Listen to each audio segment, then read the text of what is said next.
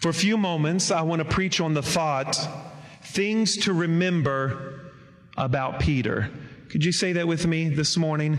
Things to remember about Peter. Say it real loud this morning. Things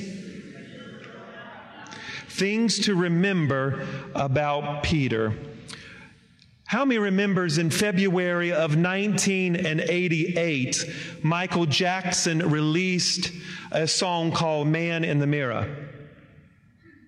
How many got your groove on in 1988? sorry, I wasn't getting my groove on then. I was a, I was a baby. Uh, anyway.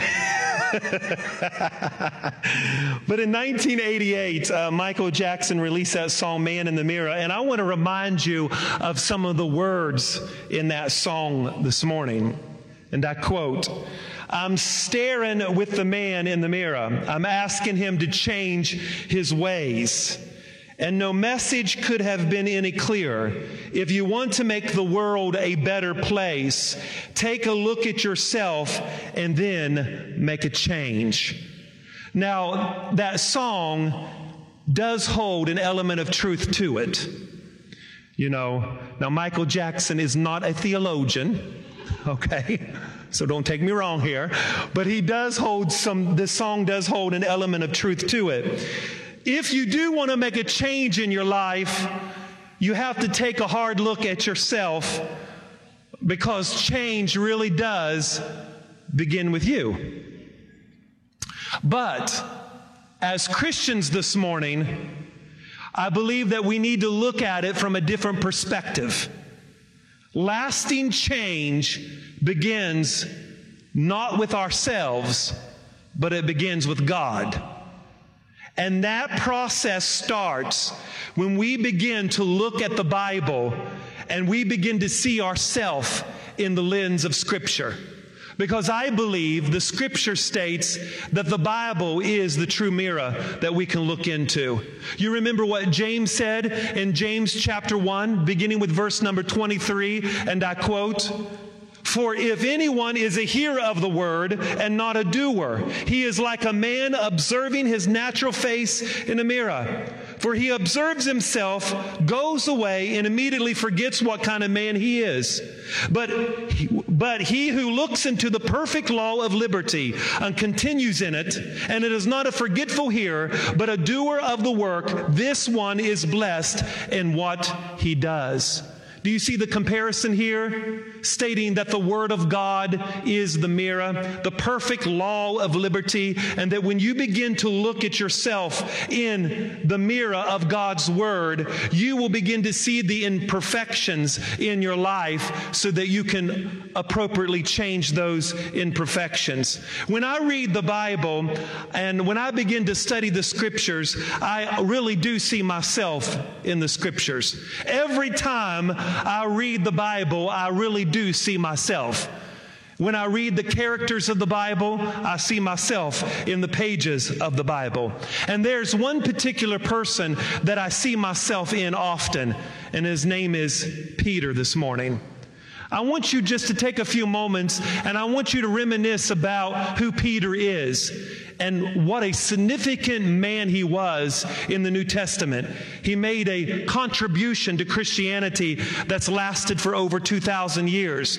But I want you to look at the beginning of his life and I want you to see the transformational change that happened in Peter's life. And if you look really hard and if you look really close, you can see yourself in Peter's life. This Bible says that his original name is Simon. It was later changed by Jesus to Peter.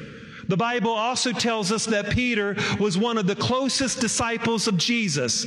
His three closest disciples was Peter, James, and John. Peter was one of the closest disciples to Jesus. The scripture tells us that he was a fisherman by trade. The Bible also gives us an indication that Peter grew into one of the most gifted preachers and leaders of the New Testament church. But also, when you look at Peter's life, you will begin to see some flaws and imperfections in Peter's life. He wasn't always the great preacher of Pentecost. He wasn't always the great leader of the church. If you look closely in the pages of the New Testament, you will find that Peter had a lot of imperfections. He had a lot of weaknesses. And that is why, my friends, I can relate to Peter. And maybe you can relate to Peter. I mean, if you would look really closely at Peter's life, you will find that Peter was a man of impulse. He always spoke his mind out. He always had trouble with his words. Peter was the man that always made rash decisions and quick decisions. He was the man that was emotional. He was a man that got angry very quickly. He was a man that spoke his mind and acted on impulse. He had trouble with his mouth. I mean, this man wasn't always the man of faith and power. This man wasn't always the gifted preacher of the church. He wasn't always the anointed and appointed apostle of the Lord. This man had weaknesses. This man had flaws. This man had imperfections. And my friends, that is why I can relate to Peter this morning. Maybe you can relate to Peter. Maybe you can look back on your life right now and you can see the things you struggle with and the things that, that uh, you, the weaknesses of your life. And maybe you can relate to Peter this morning. And that's what we're going to do. We're going to look at Peter's life and we're going to learn some things about Peter's life that maybe it can be applicable to your life and help you on your spiritual journey. One of the things that I realized is that every time I read the Bible and everything I read about the Bible and every person that I read about, somehow, some way, it brings comfort and encouragement to my life. Do you remember what the apostle Paul said in Romans chapter 15 and verse number 4? And I quote, he said these words, For whatsoever things were written before were written for our learning, that through the patience and comfort of scripture we might have hope. Did you hear what the apostle Paul said? He said everything that was written was written for us us. It was written that we could have hope, and it was written that we could have patience, and that we can have encouragement. So, as we look at Peter's life, I don't want you to be discouraged this morning. I don't want you to feel like there's no hope. I want you to feel encouraged, and I want you to realize that as you look at Peter's life, that there really is hope beyond the scope of human limitations. That God really does use people who are messed up how many would raise your hand and testify that God really does use people who are messed up?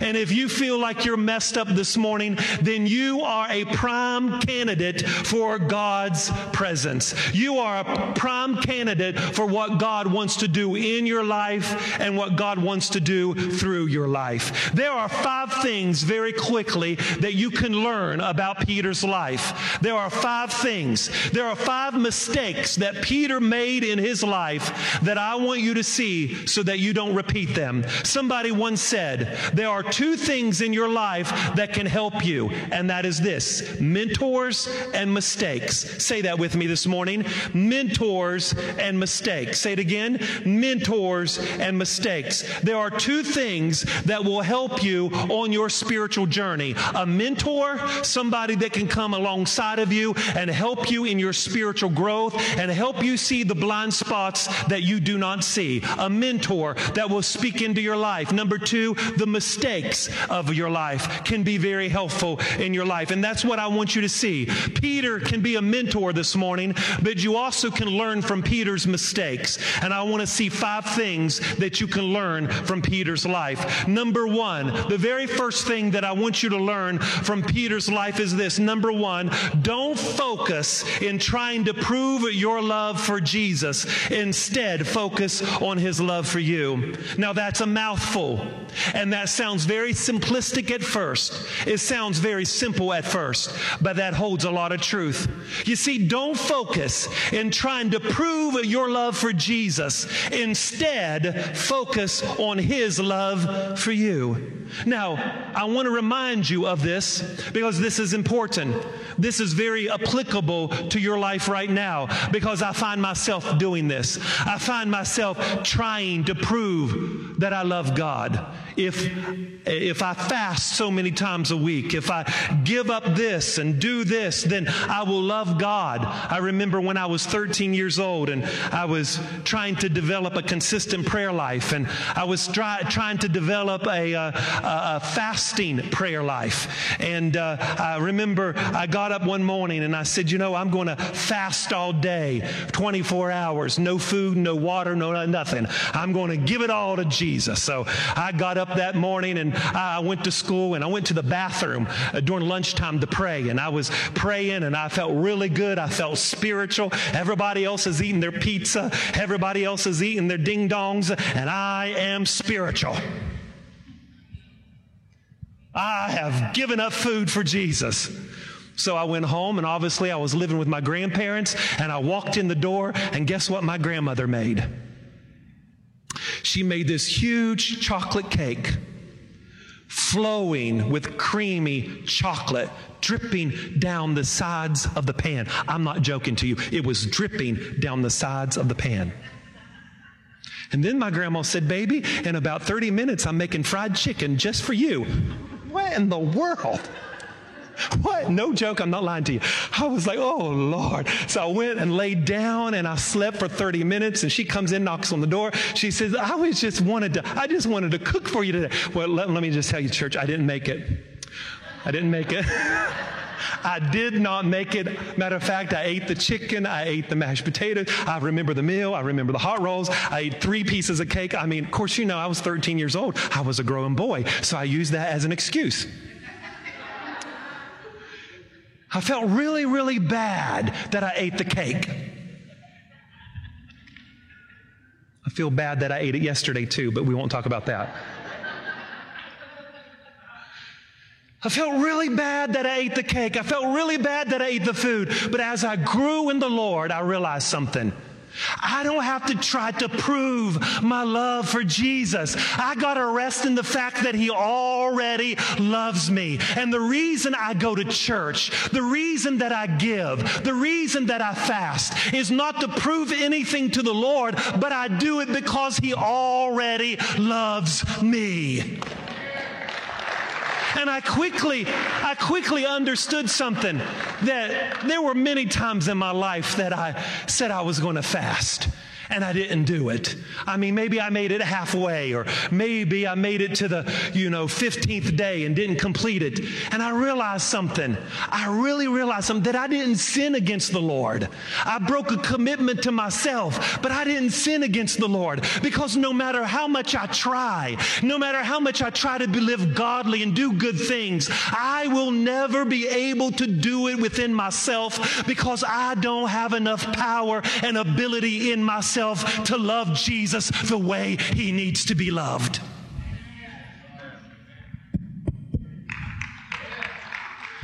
Don't focus in trying to prove your love for Jesus. Instead, instead, focus on his love for you. Get this. I want you to see the comparison of two disciples. I want you to see the comparison of St. John, who is called the beloved.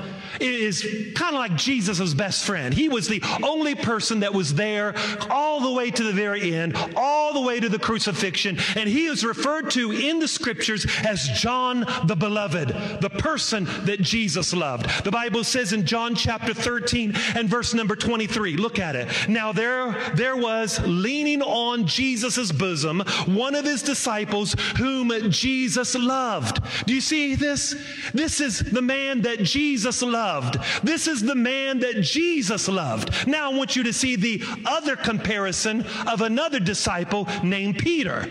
Look at his reaction. Look at his uh, attitude. In Matthew chapter 26 and verse number 33, Peter answered and said to him, Even if all were made to stumble because of you, I will never be made to stumble. Do you see the two disciples here? Do you see the two attitudes? One person is called John the Beloved. This is the man that Jesus loved, but yet Peter in the other passage is trying to prove prove his love to the Lord. I will never leave you. I will never forsake you, Jesus. I will never stumble. If all the other disciples leave you, I will follow you all the way to the very end. You see, the difference is this. One of them rested in the fact that he was loved, and the other one was proving that he loved him. Do you see the comparison of these disciples? One of them rested in the fact. He rested so much that he leaned his head against Jesus' chest. He realized he was loved and there was nothing that he could add to it. But Peter was defensive. Peter was rash. Peter was quick tempered. He was the one that said, I will never be made to stumble. I will never deny you. I will be with you always, Jesus. It doesn't matter if they all leave you, I'm going to stay with you. Can't you see yourself in the life of Peter? Don't you see yourself in the life of Peter? Isn't there times in our life that we say, Lord, I'll serve you all the way to the very end? Lord, this year I'll give more than I've ever gave. This year I'll be faithful to church. This year I'll try to do right. This year I'll try to form new habits. And then you find yourself in the middle of the year disappointed. You find yourself in the middle of the year struggling with the same issues, struggling with the same problems, struggling with the same uh, circumstances over and over. You find yourself in functioning bondage. We find ourselves coming to the altar and we make declarations like Peter I will never leave him. I will always serve the Lord. I will do this. I will do that. We make promises. And sometimes, my friends, we are just like Peter. Let me just liberate you today. Quit making promises. Quit trying to prove to everyone you love Jesus. Quit trying to prove to everyone you're so passionate. Quit trying to prove to everyone that you are spiritual. Let's just quit all of that.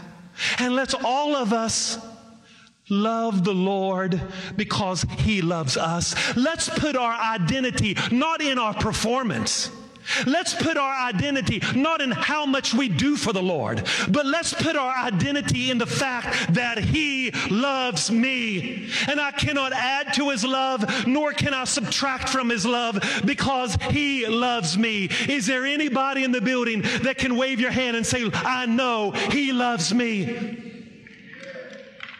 And there's nothing that you can do about the love of God. Mathematicians have tried to figure out the love of God. History has tried to define the love of God. Geography has tried to locate the depth of His love. Architects have tried to measure the height of His love and lay a foundation for His love. Electricians have tried to improve the light of His love. Enemies have tried to destroy His love. Voters have tried to vote out His love. Water has tried to drown out His love. Fire has has tried to burn out his love. Snow has tried to cover up his love. Storms have tried to blow away his love. And death tried to kill his love 2,000 years ago. But today we can be reassured that there's nothing I can do to make him love me anymore or any less. He loves me because of what he did for me. The Bible says in 1 John chapter 4 and verse number 19, remember the words of John. We love him because he first loved us. You see, you are supposed to be the moon. He is the sun. And the moon only reflects the light that's been given to it. You have no love in yourself. You don't have the ability in yourself to do it. Let's reflect the Son. Let's reflect His love.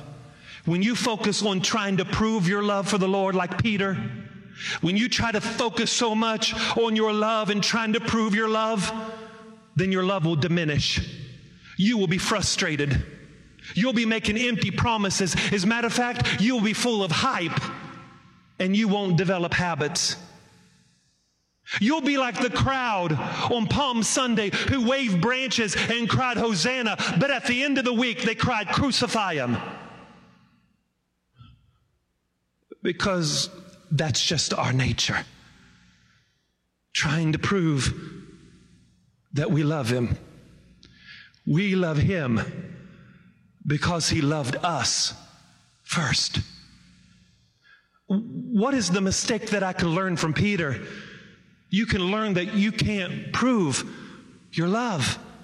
You got to rest in the fact that he loves you. You got to be a John the beloved. Don't be like Peter defending yourself. I will never, I will never, I will never, I will never. I will always, I will always, I will always. Number two, one of the things you can learn about Peter this morning is number two, you need to make sure that your passion always leads to compassion. I want you to think about this this morning. One of the things that you can learn about Peter is that your passion should lead to compassion. You know, again, Peter was a, a person of impulse. Peter was angry. Peter made empty promises. Look, look at this. The Bible says in John chapter 18, beginning with verse number 10, I want you to look at what Peter did here. The Bible says, and then Simon Peter, this is right before the crucifixion of Jesus, and here Peter is being enthusiastic about Jesus' kingdom. Then Simon Peter drew a sword and struck the high priest's servant and cut off his right ear. And what did Jesus say? Jesus said, Put away your sword. Shall I not drink the cup which my Father has given me? Do you, do you see what's happening here, my folks? Do you see, my friends? Your passion should lead to compassion.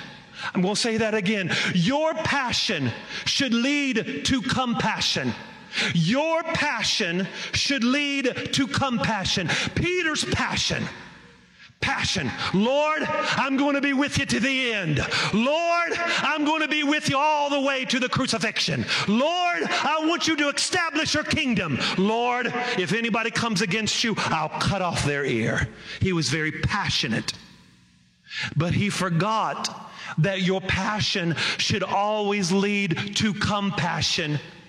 Listen to this preacher this morning. If you love Jesus and you're passionate for Jesus and you really want to do something for Jesus, you got to make sure that your passion don't hurt other people. I've seen people who love Jesus deeply, and I've seen people who are very faithful to church and so passionate for the Lord that what happens is we become critical of everybody that don't act like us and don't respond the way we think they should respond. We begin to hurt people. We begin to say things to people like, You don't love him because they don't act a certain way, because maybe they're not exuberant as me or as you. Make sure that your passion for Jesus leads to compassion for other people. If you really love Jesus, then your love that's inside of you should bring compassion to other people. You don't need to prove your passion to anybody. You don't need to prove your passion to me or to this church or to anyone else. Your fruit should take care of the critics. Let your life speak for itself. You don't need to prove your passion. Your love and your passion is rooted in Jesus and not in performance. You remember the apostle Paul? His name was Saul before it was changed to Paul. And I find in the book of Acts, around Acts chapter 9, what was he doing? Saul was very passionate. Saul was very zealous. And what did Saul do? Saul took a sword and he killed the Christians, thinking that he was doing God a favor until he had an experience on the road to Damascus. And what did Jesus say? Jesus said, Saul, why are you persecuting? Why are you doing this? Because you see, my friend, zeal without knowledge equals destruction. It's good to be excited. It's good to be passionate. It's good to be on fire for the Lord. Just make sure you don't destroy people on the way. Just make sure it brings passion. And just make sure it brings compassion to people. Listen, I'm a very aggressive person. I'm a red blue. You know, I'm aggressive. I like to get things done. I, I mean, I, and I get, fr- I, I, I'm always in this war. I don't want to hurt people's feelings. I love people, but I want to get things done. And I got to make sure that I say the appropriate things and make sure I don't come across wrong, even though that's not my heart. You see what I'm saying? I, I'm, I'm red and blue, and it's a struggle because I want people to love God. I want people to act compassion, passionate. I want people to get in the altars. I want people to get in, pray. I want people to read the Bible. You know, I'm very passionate. And one of my weaknesses is I got to make sure that it doesn't come across destructive in the meantime. Amen. Your passion should lead to compassion. Put the sword down. He took his sword out, cut the ear off the servant because he's passionate for Jesus. In modern day Christianity, we were like, man, thank you. It's good to have an armor bearer like you. It's good to have somebody on my team like you to cut people's ears off. Kind of makes you feel good that people's on your team and really ready to, you know, cut the ears off of, you know. But make sure your passion leads to compassion.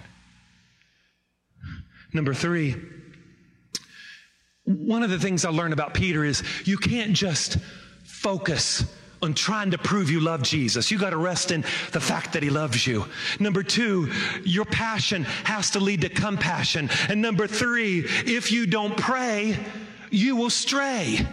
And I know that sounds simple, but listen to my heart. Don't turn me off. I know you hear this word all the time pray, pray, pray. But there's something in this story that I think is revolutionary. I want you to see Peter's prayer life. I want you to see two scriptures, and then I'm going to tie them together and tell you something. Number one, I want you to see Luke chapter 22, beginning with verse number 31, and I quote, look at, look at uh, uh, Peter's life here. And the Lord said to him, Simon, Simon. Now, this is his original name. Everybody shout original. This is his original name before Jesus changed his name. So I want you to pay attention to the verbiage here. And the Lord said, Simon, Simon, indeed, Satan has asked for you that he might sift you as wheat, but I have prayed for you that your faith shall not fail. And when you have returned to me, strengthen your brother, brethren. And he said to him, Lord, I'm ready to go with you both to prison and to death. Do you see, do you see what Peter's saying? Lord, I'm going to go with you. Verse number 33. I'm going to go with you all the way to prison. I'll go with you all. Doesn't that sound like us? Lord, I'll never leave you. Lord, I'll always be with you. But look at what Jesus said in verse 34. Then he said, I tell you, Peter, that the rooster shall not crow this day before you will deny me three times that you knew me. You see, he was so boastful. He was so proud. I'll never leave you. I'll always be with you. And Jesus said, You're resting in your own ability that you love me. You can't do that. As a matter of fact, Peter, you'll deny me. Because the moment that you rest in your own love for me is the moment that you will fail. You've got to rest in your identity, knowing that I love you in spite of what happens. Now, in the context Jesus is in the garden with him, right? In this scripture. Because look at verse number 46. Luke 22, 46. Jesus says to them, Why are you sleeping? Rise and pray, lest we enter into temptation. So the context here, they're in the garden. Peter, James, and John, his three closest friends, they're sleeping in the garden. And Jesus just told Peter, Listen, Peter, you're going to deny me. Simon, Simon, you're going to deny me. This very night, you're going to deny me. Now, what's the point here? This is what's so revolutionary to me. If you don't pray, you will stray. I want you to notice that Peter was sleeping in the garden, and the Lord referred to him to his old name. This is the only time that the Lord refers to Peter to his old name Simon, Simon. Now, what are you saying, Pastor? I'm saying this that when you don't pray, you will resurrect your old self. Can somebody just help this pastor wave your hand and say amen? When you don't pray, you will resurrect Simon instead of Peter. Because Simon means unstable, but Peter means a rock or a stone.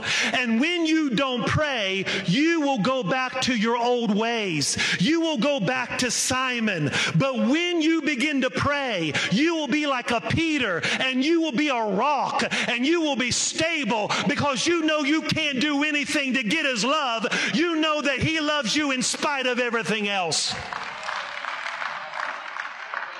Anytime you don't pray, you will stray. And some of you are hanging on by the rope. And I, got, I don't got anything new to tell you. It's because you're not praying. You're not praying together as a family. You're not binding the demonic forces of the enemy. It is a spiritual warfare that you're involved in. And if you don't pray, your old self will resurrect itself. On Wednesday nights, we have about 30 people who are praying. Why do I keep pushing prayer? Because I refuse to let the church, let this church be a normal church. This church is going to be, ever, I'm not doing anything to try to prove anything. I am coming as a result of His presence. I'm coming as a result. He loves me, and I'm coming to be in His presence because I know I don't want to go back to the old way. I don't want to go back to the old way. And if you don't pray, you will stray. I've pastored for 17 years, and there's hundreds of people that I've pastored that's in the world. Christians don't blow out, they leak out. You don't wake up one morning and say, I'm not going to serve God. It's just the little compromises. It's the little compromises. It's the little this and the little that. It's we leak out before we blow out. I was four years ago, I was, no, excuse me, about five or six years ago, I was coming home from Virginia on Christmas break, seeing my aunt and uncle. I was driving down the road in the car, and I was going through a hard time, stress, you know, I was pastoring a church and I was just stressed with people and I was overeating and I was 80 pounds heavier than what I am right now. And I was just couldn't cope with stress and couldn't cope with anxiety. And I was just really, really stressed about five or six years ago. And, uh, and I wasn't praying like I should. I was just going through the rituals and routine. As I was going down the road, my back tire blew out. I pulled off to the side of the road, got out of the car, no joke, got out of the car, walked around to the back on the interstate, I pulled off to the interstate, walked around to the back and saw my blown out tire. I got down to look at it, and the Holy Spirit said to me, You're getting ready to blow out if you don't pray. You're getting ready to blow out on the highway of life if you don't pray. And I'm telling you that some of you is getting ready to blow out on the highway of life if you don't get back to prayer. If you don't consecrate yourself to prayer, you're going to resurrect your old self. You're going to resurrect Simon instead of Peter. If you don't pray, you will stray. Simon, Simon, Simon, the devil wants to sift you as wheat.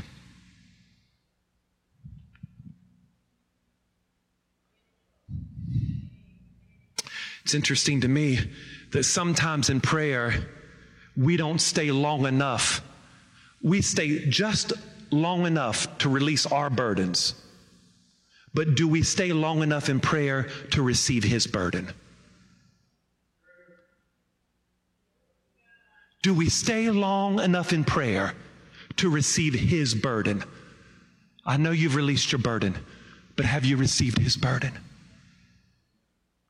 He said to his disciples, Sit here while I go pray. He didn't ask him to pray. He said, Sit here while I pray, because he ever liveth to make intercession for the church. You know why he said, Sit there while I go pray? Because the Lord is saying, I want you to observe me. I want you to get my burden.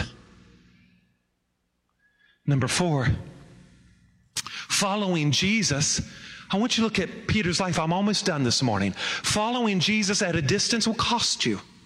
So I, I, want you to see the story here about Peter. The Bible says in Mark chapter 14, verse 54, look at Peter's life here. The Bible says in Mark 14, verse 54, but Peter followed him at a distance. Do you see that word there? He followed him at a distance right into the courtyard of the high priest, and he sat there with the servants and warmed himself by the fire.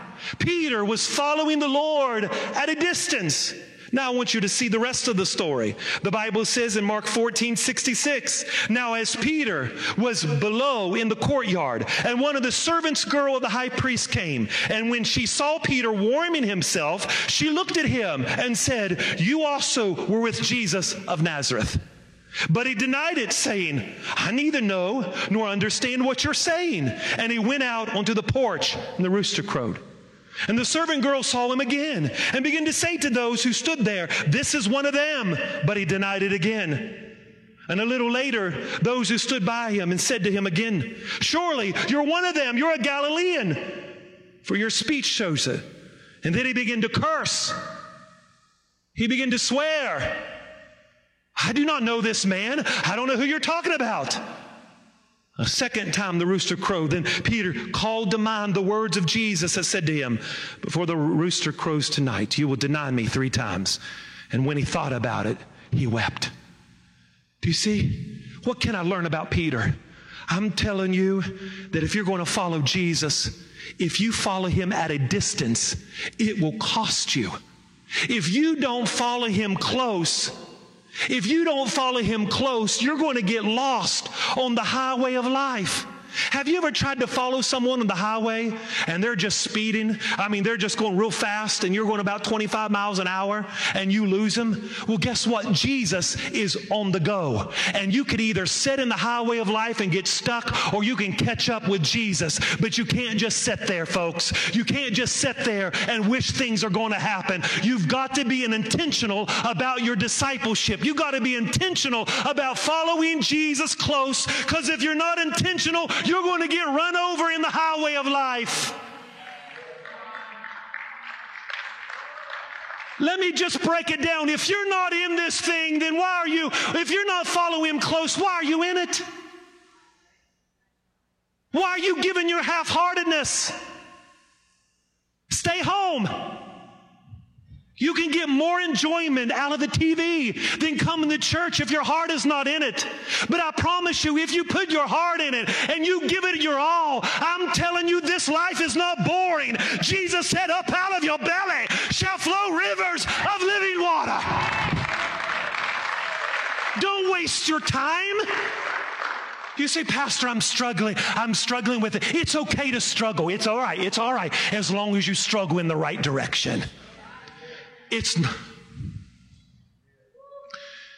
If you follow him at a distance, you know what will happen?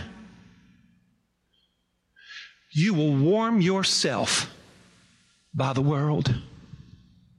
If you don't follow him close, you will warm yourself by the comfort of the world. If you don't follow him close, you will warm yourself by the comfort and the convenience of this world. And what happens when you do that? You will deny him.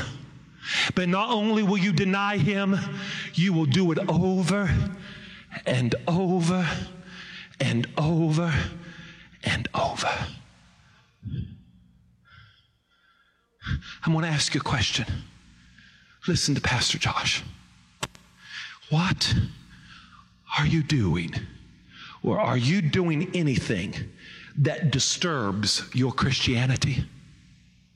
Are you doing anything to disturb your comfort?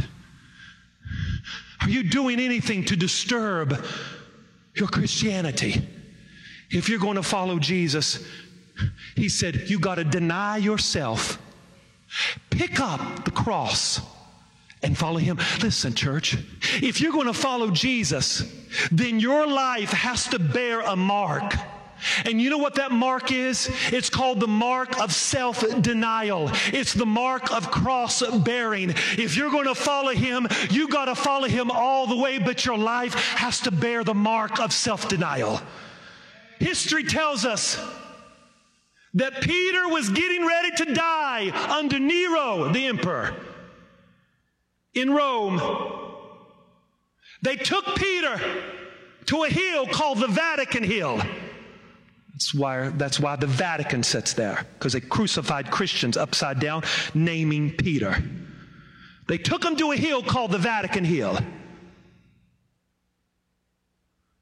getting ready to crucify him. Peter said, I don't want to be crucified like my Lord.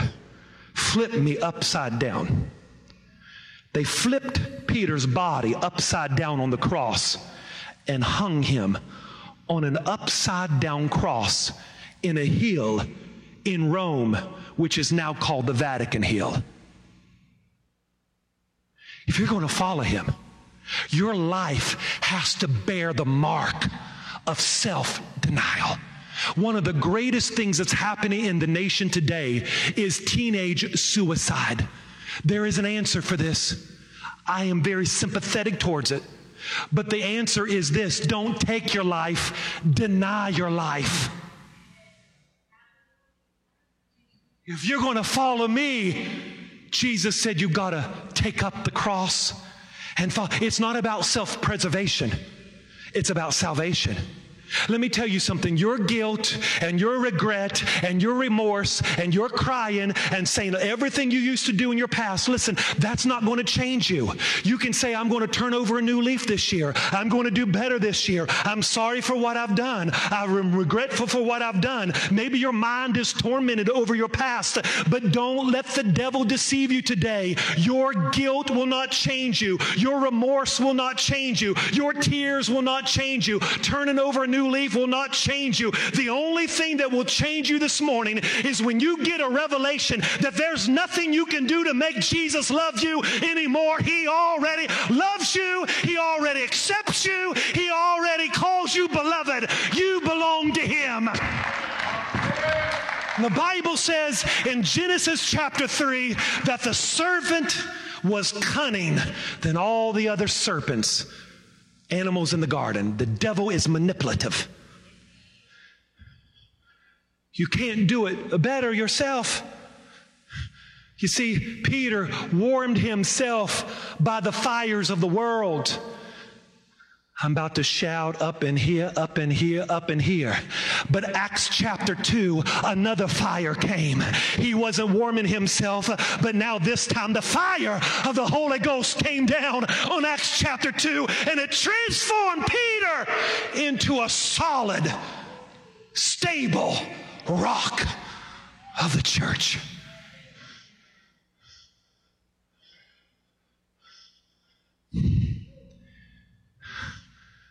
I think I broke a sweat.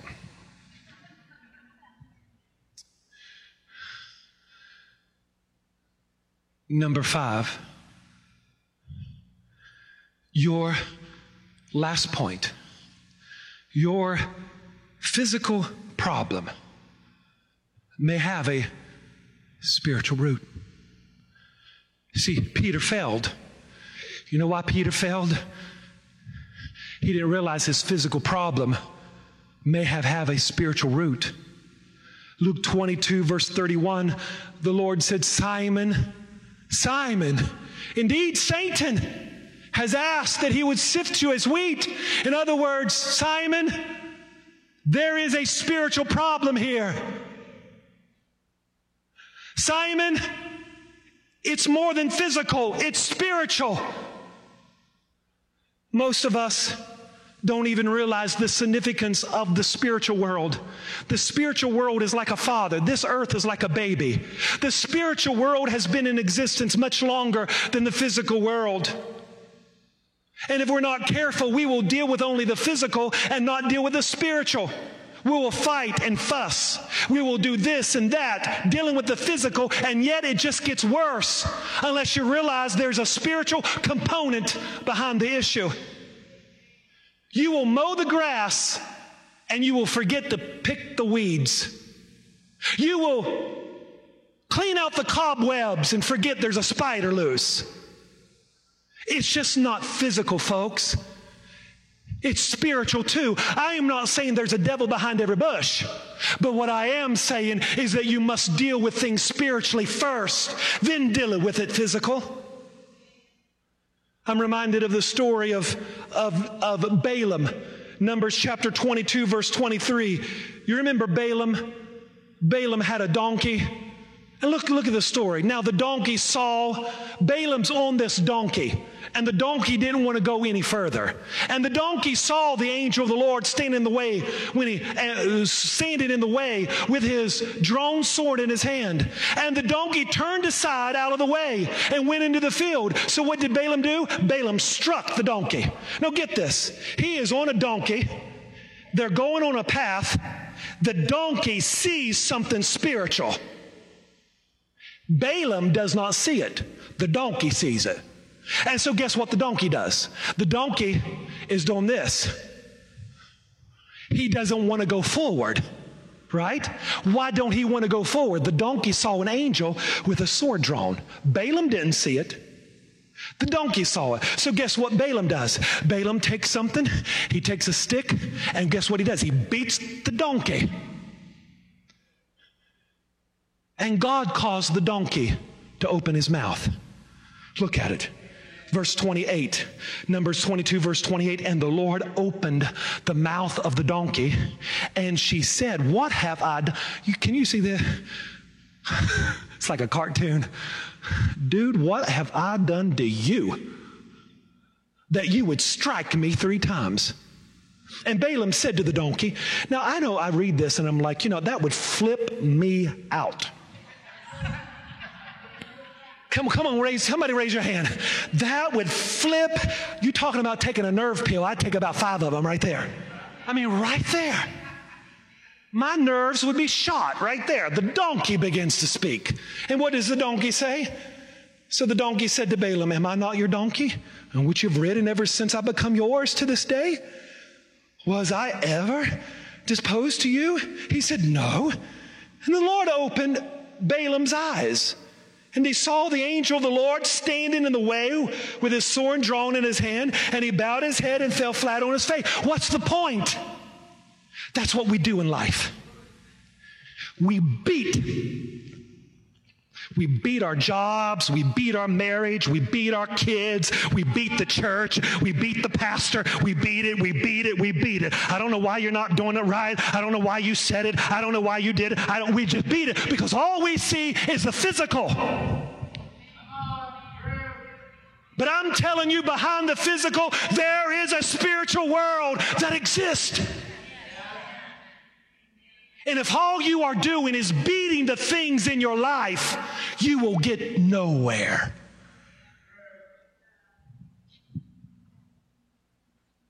Why do I ask you to pray? Because I want you to stop beating it.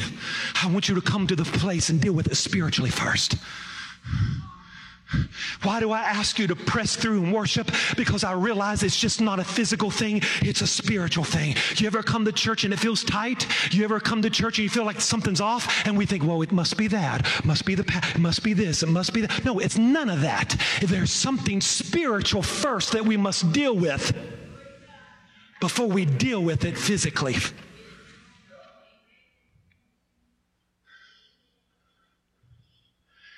Should you deal with it physically? Yes.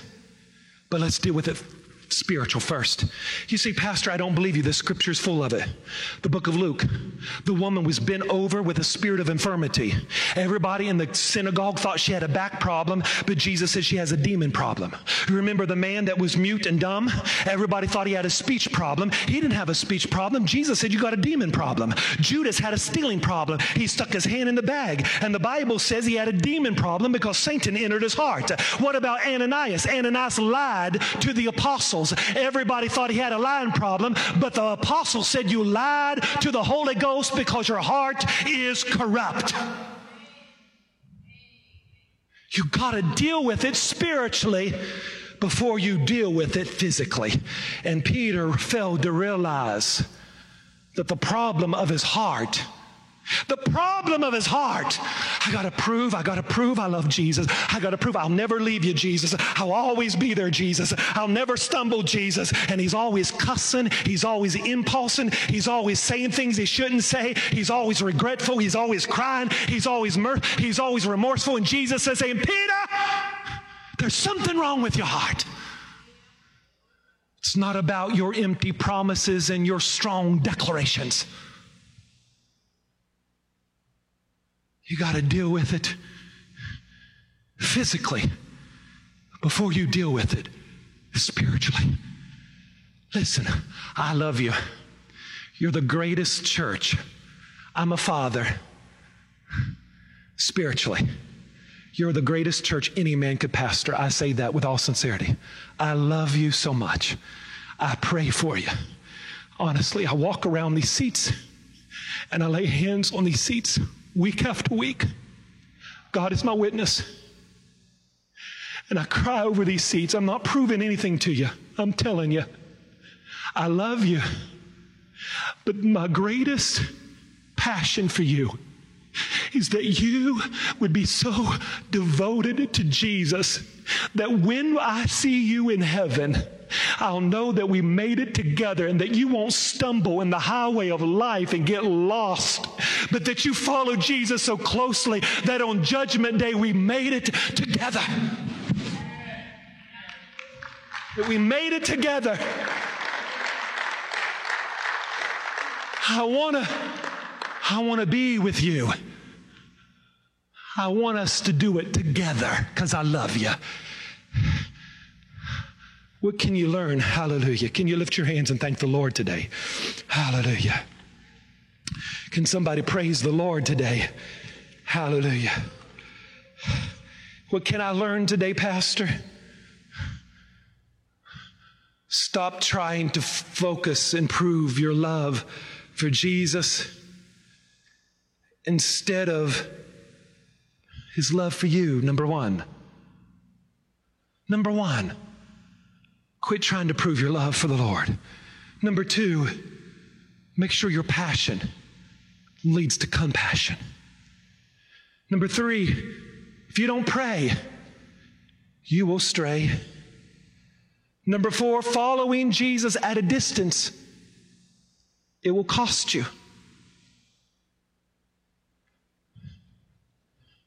Number five, your physical problem may have a spiritual root. Hallelujah.